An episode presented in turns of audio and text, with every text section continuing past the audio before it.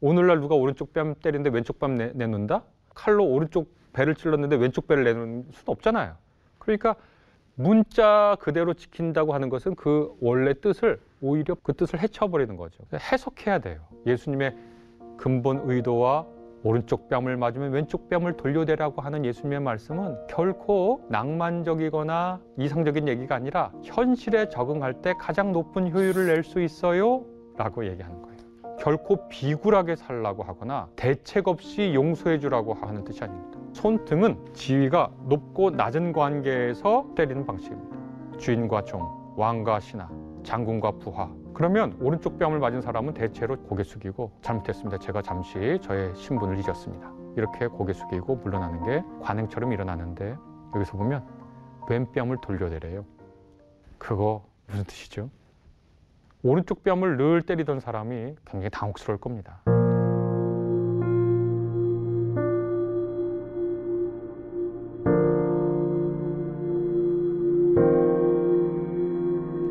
예수님의 말씀 지키기 참 어렵다고 느껴지죠. 예수님의 말씀을 지킬 수 없다고까지 생각할 수가 있죠. 어떤 구절 예수님께서 하신 말씀 보면 그래서 이런 생각들을 합니다. 온전한 하나님의 아들이시고 예수께서는 우리는 연약하고 죄 많고 흠이 많는 사람들이니까 예수님 말씀 잘 지키기 어렵다, 힘들다. 루터 같은 경우에는 산상수훈의 말씀은 우리가 지킬 수 있는 것이 아니다 라고 얘기하면서 그것은 우리가 죄인이다 그것을 알려주는 기능을 한다고 그렇게 진지하게 말한 적이 있습니다. 정말 그런가 한번 생각을 해봅니다. 그 생각을 할 때 히브리서 5장에 있는 말씀이 저한테는 문득 떠올랐는데요. 제가 이렇게 한번 번역해 봤습니다. 육을 입고 계실 때 그분은 자신을 죽음에서 구원해 줄 능력이 있는 하나님께 크게 울부짖고 눈물을 흘리며 기도하고 간청하셨습니다. 그분의 경외하는 마음 덕에 하나님은 그분의 간청을 들으셨습니다. 그분은 아들이셨지만 고난을 겪어 순종을 배우셨습니다. 그리고 완전하게 되신 후에 그분에게 순종하는 모든 사람에게 영원한 구원의 근원이 되셨습니다. 이렇게 되어 있습니다. 그분은 크게 울부짖고 눈물을 흘리고 기도하고 간청하셨다. 이 구절을 읽으면 어떤 생각이 드시는지요? 또 더 나아가서 고난을 통해 순종을 배웠다. 고난을 겪으면서 순종을 배웠다. 이렇게 되어 있으니까 저는 종종 예수님을 가르친 선생님은 한 분 계신데 이 땅에서 바로 고난이 아니었나 그런 생각을 해봅니다.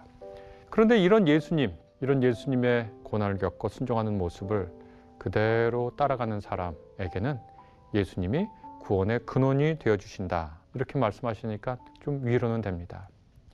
또 우리가 예수 그리스도의 말씀을 지키기 어렵다라고 하는 것은 그분이 하신 말씀은 2000년 전 고대 지중해 세계에서 하신 것이고 그래서 그분의 말씀이 간혹 너무나 이상적이고 낭만적이어서 오늘날에는 맞지 않는 것이 아닌가 반문을 제기하는 분들도 있습니다. 그런데 제가 이런 얘기를 들으면 아까 히브리서 5장 제가 읽어드린 것처럼 예수님은 이상적이거나 낭만적이거나 현실을 모르는 그런 순진한 분이 아니었다는 걸 우리가 꼭 확인할 필요가 있습니다.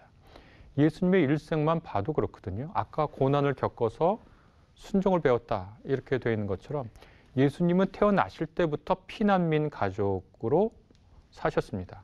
마태복음서에 따르면 이집트 내려가시고 올라오셔서 유대 땅에 못 모시고 갈릴리 가시고 갈릴리에서 자영농도 아니었던 것 같아요. 그렇게 이주하는 난민 가족이 무슨 땅이 있겠습니까? 아마 예수님의 아버지 되는 분도 요셉도 일용직 노동자 오늘날로 하면 그런 삶을 보냈을 거고 농업이 주 생산이었을 텐데 생산 수단이 토지잖아요.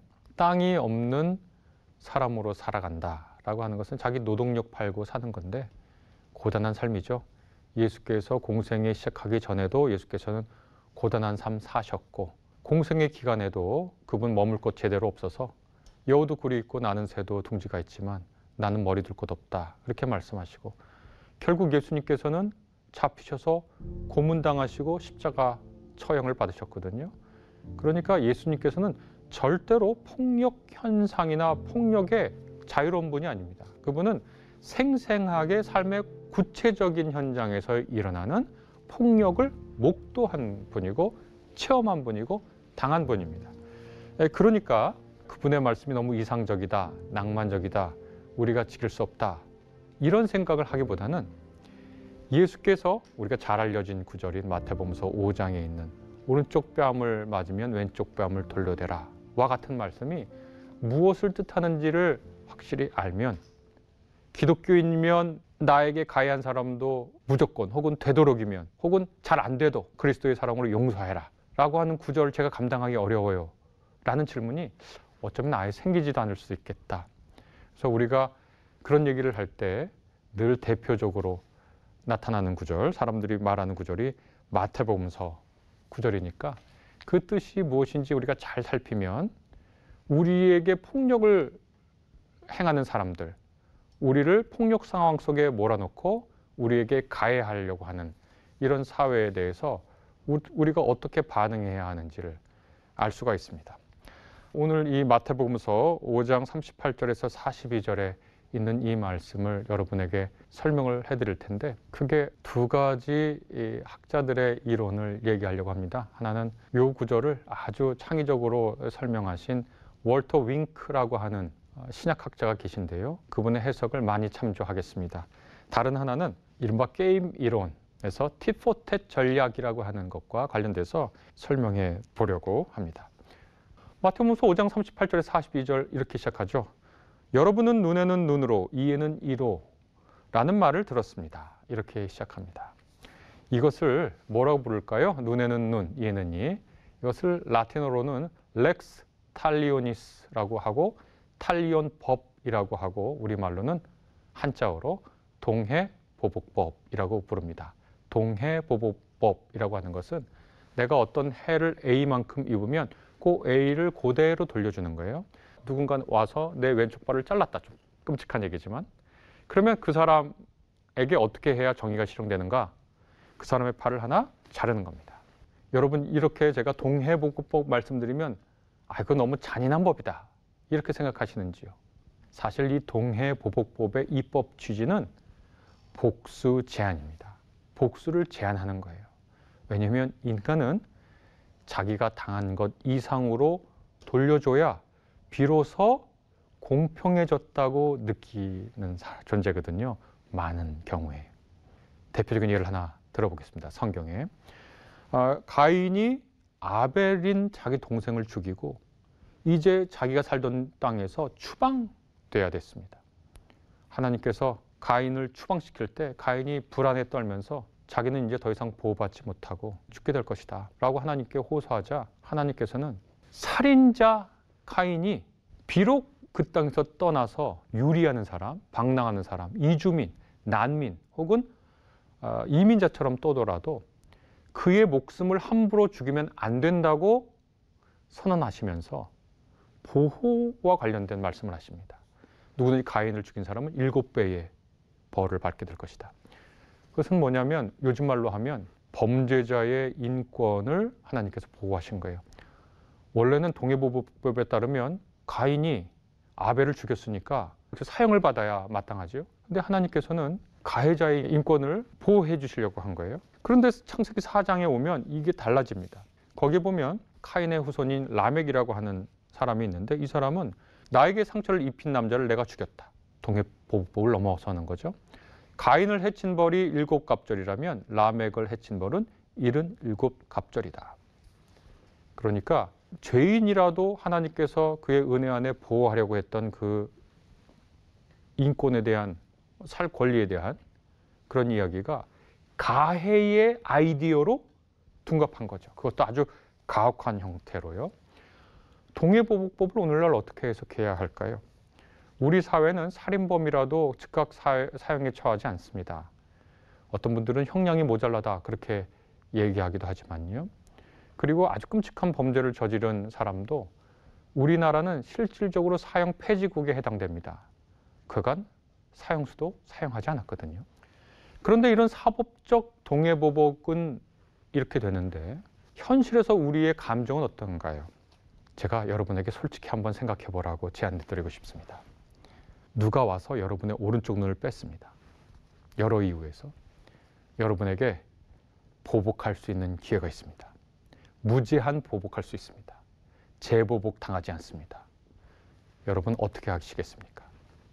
제가 어느 한 교회에서 이렇게 질문 드렸더니 그런 놈은 당장 죽여버려야 됩니다. 이렇게 즉각적으로 대답하는 걸 들었습니다. 저는 제 학생들에게 종종 이 문제를 냅니다. 그러면 학생들은 동해보복의 수준에서 끝나는 학생들이 대체로 있는데 어떤 학생들은 매우 다양하고 잔혹한 복수의 시나리오를 상상력 풍부하게 얘기해 줍니다. 동해보복법은 그 입법 취지 그대로 복수 제한법입니다. 우리는 대부분 우리가 단 것 이상으로 돌려줘야 복수가 완성됐다고 얘기합니다. 동해보복법의 가장 큰 문제가 뭘까요? 한 번 시작하면 그 폭력이 끊어지지 않고 계속해서 악순환된다는 데 있습니다. 누구도 이 폭력의 악순환을 끊을 수 없습니다. 한 집안이 멸망해야 더 이상 저쪽에서 복수할 사람이 없어야 보복의 악순환이 중단되죠. 한 번 발생한 폭력은 계속해서 눈덩이처럼 커져서 동해보복법이 있는 한 그 사회가 그 공동체가 내가 완전히 파멸되어야만 한쪽이 파멸되어야만 비로소 중단될 겁니다. 그런데 우리가 사는 사회는요, 우리가 사는 문명은요, 경쟁과 갈등, 이 동해 보복으로만 구성된 것이 아닙니다. 가만히 생각해 보면 우리가 사는 이 사회는 갈등과 경쟁 이상으로 협력의 결과입니다. 그것을 오늘날 많은 학자들이 얘기하고 있습니다. 진화생물학자들도 얘기하고 있고요. 사회과학을 연구하는 학자들도 오늘날의 이 사회가 경쟁과 갈등뿐만 아니라 협력이 얼마나 중요한 영향을 끼쳤는지를 얘기하고 있습니다. 공존을 모색하고 협력을 할 때 내가 혼자 다른 사람들과 경쟁해서 얻는 수익보다 훨씬 더 많은 아, 이득이라 그럴까요? 풍요가 산출된다고 하는 것이 여러 실험들과 연구들을 통해서 입증됐습니다. 그런데 여기서 재밌는 실험을 제가 여러분에게 하나 소개해 드릴 텐데요. 로버트 액셀로드라고 하는 분의 실험입니다. 이게 1979년에 있었던 실험인데 아주 많은 조건들이 있는데요. 크게 세 가지만 제가 말씀드리면 각 참여자는 미래에 다시 만날 가능성이 큽니다. 두 번째는 각 참여자는 동일한 전략을 사용할 겁니다. 그리고 세 번째는 상호 협력의 이익이 배신자의 이익과 배신당한 자의 손해를 합한 것을 절반으로 나눈 것보다 큰 이런 조건을 주고서 이 게임에 참여할 전략을 공모해서 그 전략대로 장기간에 걸쳐서 어떤 전략이 가장 큰 효과를 갖고 오는가? 개인에게도요. 그리고 공동체에도 큰 효과를 갖고 오는지를 시뮬레이션 게임을 통해서 했거든요. 한 가지인가 60개 넘는 전략을 참여했는데 대표적으로 구분하자면 한 6개 정도 있어요. 상대가 어떻게 하든 무조건 배신하는 경우. 진짜 악당이죠. 나의 이기성만 챙기, 챙기는 전략으로 한 사회에 참여하는 경우가 있고 또 상대가 어떻게 하든지 무조건 협력하고 이것은 자칫 잘못하다가는 바보가 될 수 있는 거죠. 세 번째는 어떤 전략이냐면 일단 협력해요. 그런데 상대가 한번 배신하면 영원히 배신하는 거예요. 그 믿지 않는 거예요. 협력한다 하다가 한번 배신했어, 쟤는 아웃. 쟤하고는 어떤 협력도 하지 않는. 그리고 한 번 네 번째, 일단 협력해요. 상대하고. 근데 계속 상대가 협력하면 협력하고 배신하면 나도 배신하는 전략을 취한 경우. 다른 하나는 무작위로 협력했다가 배신했다가 협력했다가 배신했다가 일관성 없는 사람이죠. 이런 전략을 취하는 경우가 있고 다른 하나는 상대의 과거 행적을 보고 협력과 배신을 선택하는 경우가 있습니다. 그러니까 저 사람이 어떻게 살아왔어 이렇게 보고서 저 사람은 배신 많이 한 사람이네 그럼 아예 저 사람은 협력을 하는 사람이네 그러면 같이 협력하는 그런 전략을 갖고 이 시뮬레이션 게임에 임했는데 여러분 누가 결국에는 최종적으로 승리를 했겠습니까? 바로 맨 처음에 협력했다가 그 다음에 상대가 협력하면 협력하고 배신하면 배신하는 이런 전략을 택한 사람이 승리를 하게 됐습니다. 이것을 tit for tat 전략이라고 부릅니다. 어, 이것이 다른 전략들을 모두 압도하고 자신에게 가장 큰 유익을 갖고 왔고 공동체에도 협력의 결과가 아, 높이는 그런 전략으로 되어 있습니다. 이 전략 많이 들어봤죠? 동해보복법입니다. 동해보복법을 뒤집으면 동해가 아니라 동익, 동익으로 갚아주는 동익보은법이라고 해야 될까요? 이 전략은 아주 효과적이어서 실제로 동물 세계에도 활용되고 있다고 하더라고요. 예를 들면 남미의 코스타리카에 사는 흡혈박쥐가 있는데요. 이 흡혈박쥐는 한 60시간 정도 피를 빨지 않으면 죽게 된대요. 무슨 이유 때문에 피를 못 먹은 박쥐가 누군가에 가서 많이 먹은 피를 좀 나눠달라고 요청합니다. 근데 그 피를 나눠주잖아요. 먹을 걸 나눠, 나눠주면 나눠받은 박쥐가 그 박쥐를 기억하고 있다가 자기가 많이 먹었을 때 그 자기에게 은혜를 베푼 박쥐가 와서 먹을 걸 나눠달라고 하면 기꺼이 나눠준대요. 그러나 에, 자기에게 먹을 걸 나눠주지 않는 박쥐가 올 때는 기억했다가 나눠주지 않고 그러니까 티포테 전략을 동물들도 사용하는 거죠. 그래서 그 흡혈 박쥐가 열악한 환경에서도 잘 살아남을 수 있는 거죠. 진화적 적응을 한 거죠. 근데 이 전략의 가장 큰 문제는 우리가 이미 얘기했듯이 보복의 악순환이 한 번 시작되면 배신의 악순환이 시작되면 전체로 퍼지게 되고 이 악순환이 단절되지 않는 거죠. 자, 어떻게 해야 될까요? 이 모든 전략들을 이기는 전략이 나왔습니다. 그것을 뭐라고 부르냐면 관대한 티포텟 전략이라고 얘기합니다. 한 번의 배신은 보복하지 않고 용서하는 겁니다. 용서하는 겁니다. 한 번의 배신은 보복하지 않고 용서를 하는 겁니다.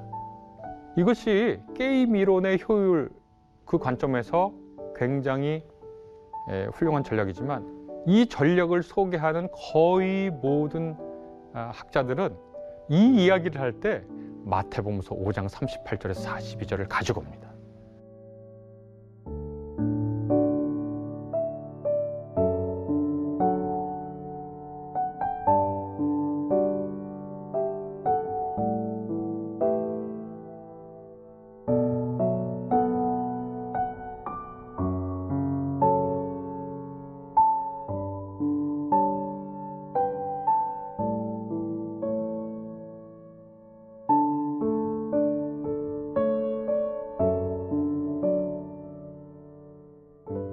오른쪽 뺨을 맞으면 왼쪽 뺨을 돌려대라고 하는 예수님의 말씀은 결코 낭만적이거나 이상적인 얘기가 아니라 현실에 적응할 때 가장 높은 효율을 낼 수 있어요 라고 얘기하는 거예요.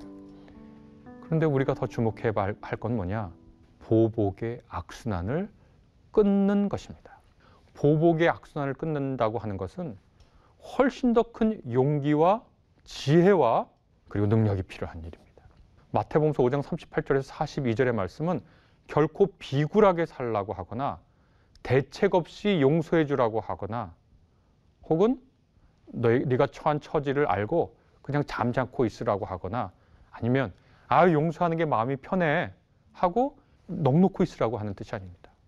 아까 말씀드린 제가 월터 윙크의 이야기를 좀 더 해보겠습니다. 눈은 눈으로 이는 이로라고 하는 말을 여러분 들었습니다. 나는 진심으로 여러분에게 말합니다. 악한 사람과 대결하지 마십시오. 이렇게 번역할 수 있습니다. 이것은 제가 번역한 겁니다. ἀνθίστημι라고 하는 말을 제가 대결하지 마십시오. 이렇게 번역했는데 그 윙크 그분은 폭력적으로 맞대응하지 마십시오. 이렇게 번역해야 옳다고 하더라고요. 근데 저는 그냥 대결하지 마십시오. 악을 악으로 악한 사람의 전략을 그대로 따라하지 말라는 겁니다. 여러분의 오른쪽 뺨을 때리면 이렇게 되어 있거든요. 오른손잡이 문화입니다. 공공에서 왼손을 쓴 사람이 수출당하는 거거든요. 오른손잡이 문화에서 내 앞에 있는 사람의 오른쪽 뺨을 때리려면 어떻게 때려야 됩니까?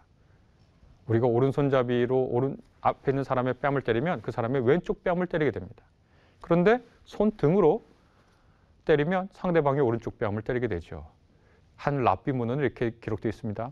손바닥으로 뺨을 때리면 벌금이 사전인 반면에 손등으로 같은 계급에 있는 사람의 뺨을 때리면 벌금이 400전이다. 왜 그럴까요? 이것은 폭행 플러스 모욕죄입니다. 손등은 지위가 높고 낮은 관계에서 때리는 방식입니다. 주인과 종, 왕과 신하, 장군과 부하. 그러면 오른쪽 뺨을 맞은 사람은 대체로 취하는 방식이 있습니다. 물러나서 고개 숙이고 잘못했습니다. 제가 잠시 저의 신분을 잊었습니다. 이렇게 고개 숙이고 물러나는 게 그냥 관행처럼 일어나는데 여기서 보면 왼뺨을 돌려대래요. 그거 무슨 뜻이죠? 오른쪽 뺨을 늘 때리던 사람이 굉장히 당혹스러울 겁니다. 왼뺨을 돌려대다니. 흥분해서 그 사람의 왼뺨을 오른 손바닥으로 때리는 순간 같은 신분, 같은 계급에 있는 사람이 되는 거예요. 근데 아마 이 말을 들었던 예수님의 일차 청중들은 모두 깔깔대고 웃었을 겁니다. 무슨 뜻이죠, 이것이? 오른쪽 뺨 맞은 사람이 비굴하게 있는 게 아니에요. 자기의 존엄을 해친, 자기의 존엄에 상처 입힌 사람에게 당신은 나의 존엄을 상처 입힐 수 없다고 대응하는 방식이에요. 왼쪽 뺨을 내밀면서요. 폭행을 당할 수 있습니다. 심한 어, 처벌을 더 받을 수 있어요. 그러나 이 사람은 오른쪽 뺨을 맞고 그래요. 당신은 나보다 위에 있죠. 나 위에 있는 사람이죠. 나랑 계급이 다르죠. 라고 굴종하는 것이 아니라 나도 존엄한 사람입니다. 라고 왼쪽 뺨을 내내는 거예요. 맞대응하지 않아요. 오른쪽 뺨을 다시 때리는 걸로. 그러나 오른쪽 뺨을 때리는 당신은 지금 무슨 짓을 하고 있고 나는 여기에 내 존엄을 잃지 않습니다. 라고 얘기해 주는 거예요. 두 번째 보면 누가 그대를 고소하여 옷을 가지려는 사람에게 겉옷도 주어버리십시오. 이렇게 되어 있는데 예전 뭐 개혁개정은 속옷을 가지려는 사람에게 이렇게 되어 있죠. 이상하지 않아요? 고소를 해서 속옷을 갖다니 말이죠. 이게 겉옷입니다. 그리고 이 안에 입은 게 속옷입니다.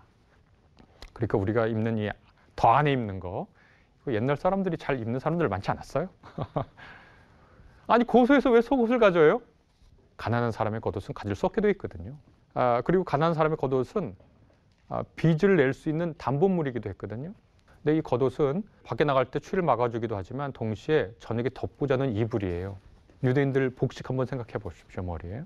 그래서 성경에 보면 가난한 사람들의 겉옷을 담보물로 받을 수 있지만 밤이 되면 돌려줘야 돼요. 이불 덮고 자야 되니까. 가난한 사람도 인권이 있습니다. 오른쪽 뺨 맞는 사회적 신분이 낮은 사람도 인간의 존엄이 있어요. 아무리 가난해도 밤에 잘 때는 이불을 덮고 자야 돼요. 그런데 상황을 가정해 보면 좋겠습니다. 영수 아버지가 원래 자아형 농이었는데 아팠어요 매년. 그래서 먹을 게 없어서 땅 팔고 소작을 하는데 흉년이 들어요. 그래서 순이 아버지한테 빚을 졌는데 당신 다 고금리예요. 빚을 갚아야 되는데 영수 아버지가 자꾸 이 순이 아버지가 볼 때는 영수 아버지가 빚도 안 갚고 빈둥거리는 것 같거든. 사실 빈둥거리는 게 아니죠. 당신이 실업률도 높고 땅도 없는데 소작할 데가 어디 많겠어요? 당시 빈곤층이 많은데 일을 못 얻고 돌아가면 영수는 그냥 굶고 자야 되는 거예요. 그래서 갚을 돈으로 몇 번 영수 올리브 오일 얼마 하고 밀가루 사가지고 보리가루 사가지고 빵 해줬다고 가정해 봅시다. 그것을 순이 아버지가 몇 번 봤어요. 저 영수 아버지 저는 아주 나쁜 놈. 내 돈 안 갖고 자기 아들 먹이네. 이렇게 생각하는데 겉옷은 압류할 수 없잖아요. 법으로. 그럴 때 어떻게 하느냐. 사정해야죠. 아니 자네랑 나랑 같은 마을에서 자랐고 우리 영수랑 순이 친구 아닌가. 그래도 순이 아버지 굽히지 않고 마을 회당 가가지고 재판 받자고 할 때 고소할 때 그대를 고소하여 속옷을 가지려는 자에게는 영수 아버지 뭐 하냐? 다 벗어 주라는 거예요. 아마 1차 청중들 다 웃었을 거예요. 거기서 훌러덩 벗어 다. 속옷도 없으니까. 주고 그냥 집에까지 걸어가는 거예요. 나체로. 제가 시나리오를 한번 만들어 본 겁니다. 아마 이래서 1세기 유대 청중들이 웃었을 텐데 집까지 왔어요. 그러면 동네 우물에서 물 푸던 아낙들, 아줌마들 다 봤어. 제가 질문 하나 할까요?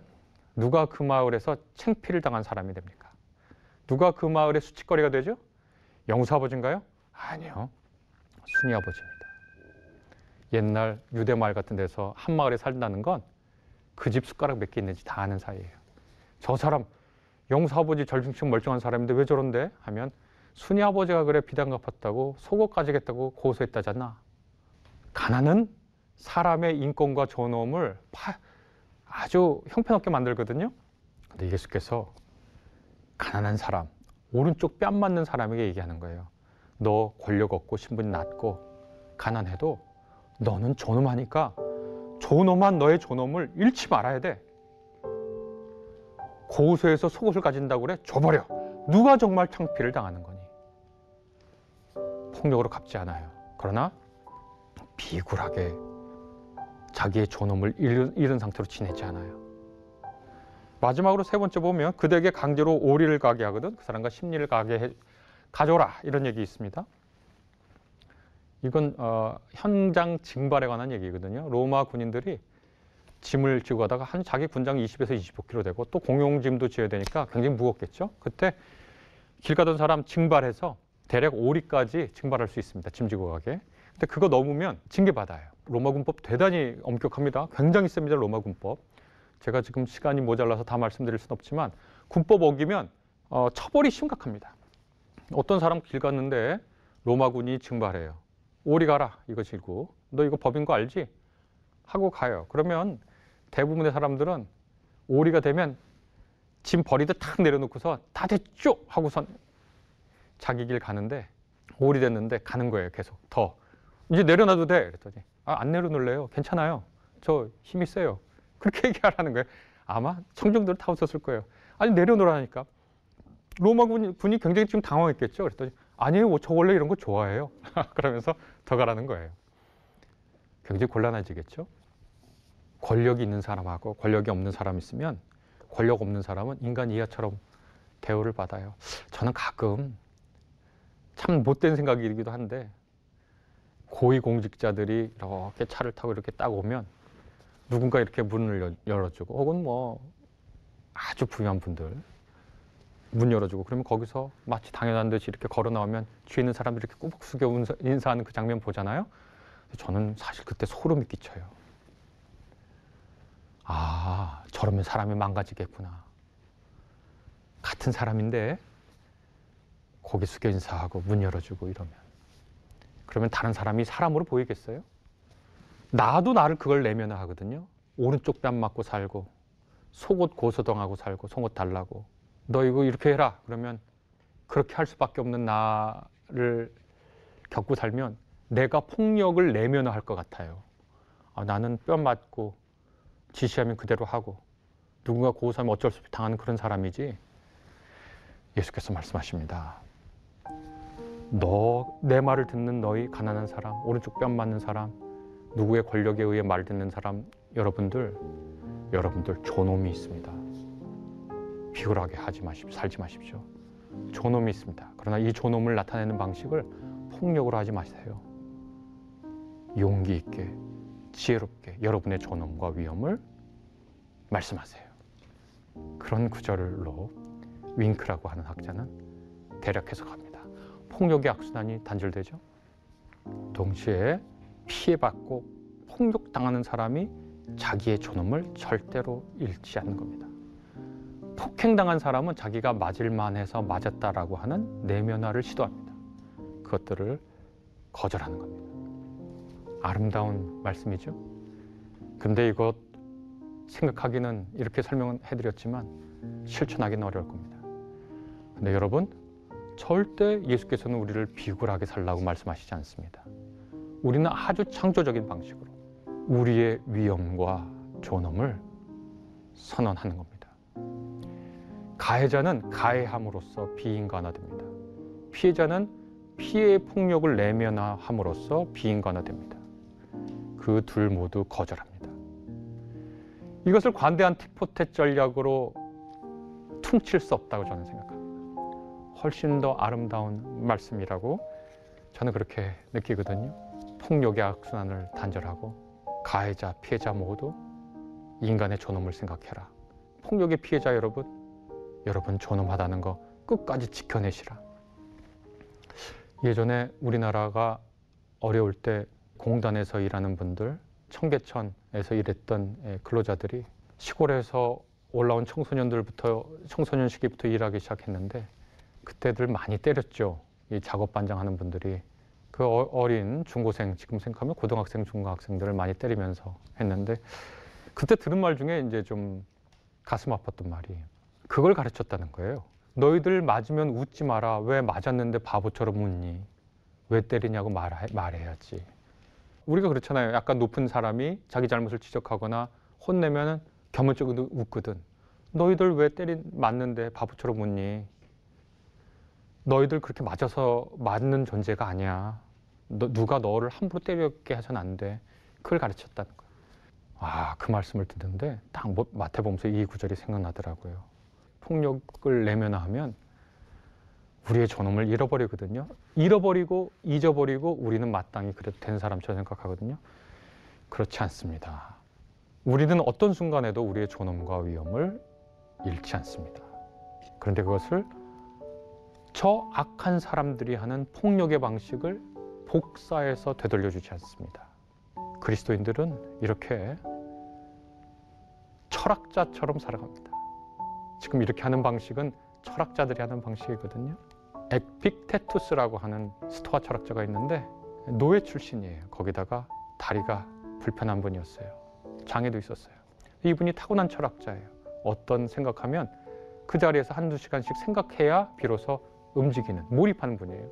에픽테투스의 주인 그분이 에픽테투스를 얼마나 때렸겠어요. 욕도 하고 근데 고쳐지지 않아요. 타고난 철학자니까 이 노예를 해방시켜 줬어요. 에피테투스가 쓴 글에 보면 주인한테 자기가 채찍으로 맞을 때 얘기해요.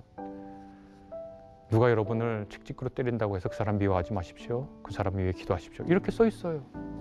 그러니까 예수님은 우리 모두에게 에픽테투스와 같은 철학자처럼 위엄과 품위를 가진 존재가 되기를 바라세요.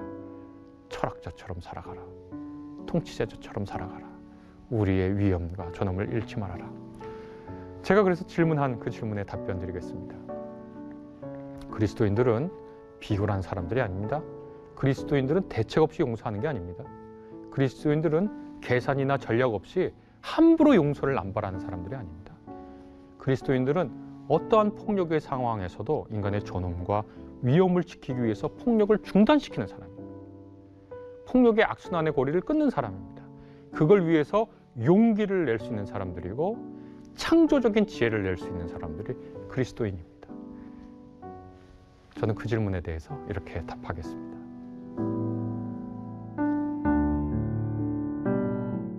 악한 사람에게 폭력적으로 맞대응하면 보복의 순환고리가 계속되는 거예요. 갑질하는 사람에게 갑질에 대한 똑같이 되갚아주면 속은 시원한데 그리고 이 사람을 가르쳤다고 얘기할 수 있는데 그리고 인터넷에 그런 거 나오면 막 시원하다 이렇게 얘기할 거예요. 그런데 그 폭력 행위 자체는 서로 주고받는 건 바뀌지 않아요. 아, 그래서 제가 예를 몇 가지 들어보겠습니다. 예수님도 사실 세 가지 예를 든 거거든요. 폭력적인 사람에게 폭력으로 맞서지 말아라. 그러면 사람들이 물어보고 어, 어떻게 해요?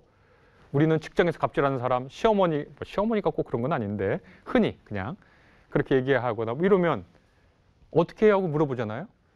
예수님의 일차 청중들 똑같이 대답한 거예요. 아니, 나 가, 나 저 속옷 갖겠다고 고소한 사람 있는데 어떻게 해요? 내 오른쪽 뺨 때리는 사람 있는데 어떻게 해요? 나보고 막 그 강제 징발한 사람 있는데 어떻게 해요? 그 한 거예요. 우리가 뭐 수학 문제 풀면 공식 있고 세 가지 예제 있잖아요. 똑같이 그렇게 한 거거든요. 20세기에 마하트마 간디라고 하는 사람이 그 문제 풀었거든요. 악한 사람, 그 당시 그, 그 마하트마 간디에게 악한 사람은 영국 제국 지배자들이겠죠. 이 사람들에게 예수님의 방식 그대로 했습니다. 비폭력 무조항. 소금 채취하러 갑니다. 소금은 인도를 통치하던 영국이 세금과 더불어 수익을 내던 전매품이었어요. 아, 그런데 인도 인, 간디는 인도인이 인도인의 바다에서 인도의 소금을 채취했는데 왜 영국인들이 간섭하냐 하고 가요. 어, 이거 무너지면 영국의 지배 체제 자체가 무너지는 거니까 경찰들이 이렇게 서 있어요. 그게 소금 행진이라고 불리는 아주 유명한 얘기입니다. 여기는 어, 총 들고 몽둥이 들고 방패 들고 서 있는데 경찰들은 그냥 간디의 일행은 그냥 손잡고 갑니다. 그러면 때려요. 맞아서 쓰러져. 뒤로 가고 또 한 줄 출발하고 또 한 줄 출발하고 계속 그렇게 하는 거예요. 그리고 그때 한 신문 기사가 신문 기자가 이렇게 씁니다. 누가 더 기독교적인가? 누가 더 기독교적인가?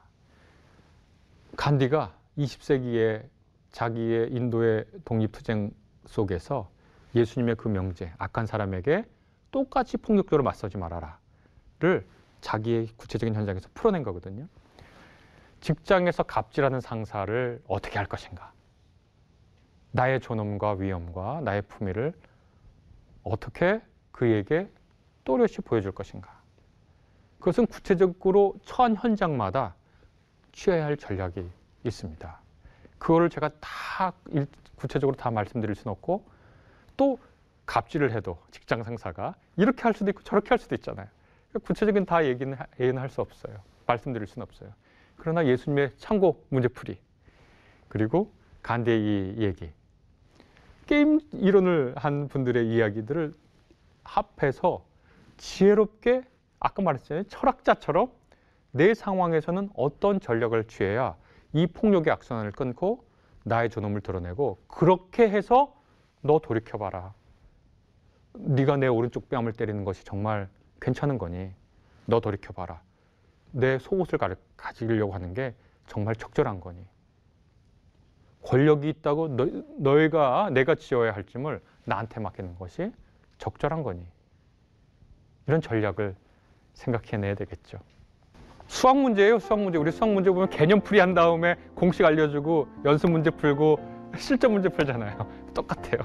주어진 문제가 구체적으로 다른데 그 문, 그 문항을 그대로, 문자 그대로 갖고 온다? 그건 성경을 해석하는 게 아니라 성경을 오히려 안 해석하는 거예요. 그러니까 오늘날 누가 오른쪽 뺨 때리는데 왼쪽 뺨 내, 내놓는다?